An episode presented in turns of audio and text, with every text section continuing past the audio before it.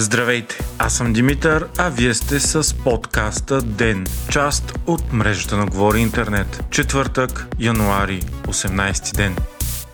Кметът на София Васил Терзиев предложи рекорден бюджет за града за 2024 година в размер на 2,556 милиарда лева. Общината покани гражданите на публичното му обсъждане в аулата на Софийския университет Свети Климент Охридски на 25 януари от 18 часа. Инвестициите в града също са рекордни и са на стойност 694 милиона лева. Техен акцент са транспортната инфраструктура инфраструктура, училища, детски градини и дигитализация. Проекто бюджета не планира повишение на местните данъци и такси, но се очаква да се повиши съберемостта им. Васил Терзиев заяви, че ще бъде заложено 15% увеличение на заплатите на работещите в транспорта, което обаче е под 30% от исканото от тях увеличение. Проблем обаче остава, че Общинския съвет на София все още не работи и предложението за бюджета не може да бъде прието.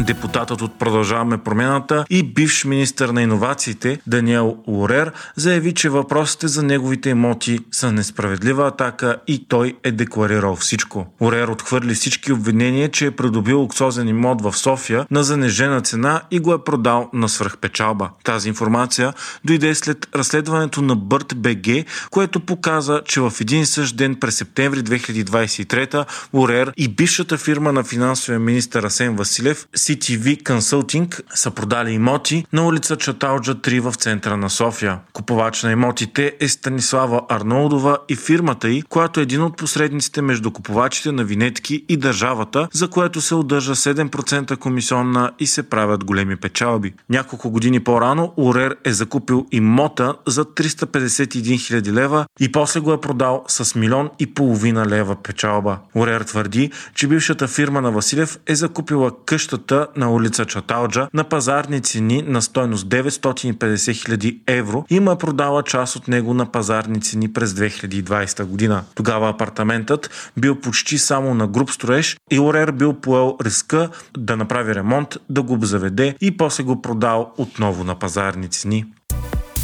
Софийският районен съд осъди лидерите на Продължаваме промяната Кирил Петков и Асен Василев да платят 15 000 лева на аудиторка от Финансовото министерство. Жената се почувствала обидена, опозорена и изпаднала в шок от дадено от Петков и Василев интервю през 2022 година. В това интервю те твърдят, че аудитът на европейските средства в България е правен тенденциозно. Според жената, когато тя чула тези думи, изпаднала в шок, а освен нея и 84 годишната и майка и цялото й семейство. Зеленото движение, което е една от партиите в Демократична България, заяви, че не подкрепя Десислава Атанасова от ГЕРБ за конституционен съдя. Номинацията на Атанасова е широко публично критикувана, защото в момента тя е вторият човек в ГЕРБ, а по закон конституционните съдии трябва да бъдат безпристрастни и да не са политически обвързани. Други депутати от ППДБ също се изказаха негативно срещу кандидатурата й и може да гласуват против нея. Въпреки това се смята, че повечето народни представители представители от коалицията ще гласуват за Атанасова, защото това е част от сделката между тях и ГЕРБ за разпределението на редица ключови постове в държавата. Кирил Петков и Христо Иванов пък бяха едни от подписалите се под номинацията на Атанасова. В момента парламентарната комисия изслушва всички кандидати за вакантените две места за конституционни съдии. Номинациите са три. Освен Атанасова, ППДБ номинираха бившия съдя от Върховния касационен съд Борислав Белазелков, а от Възраждане депутата си Цвета Рангелова.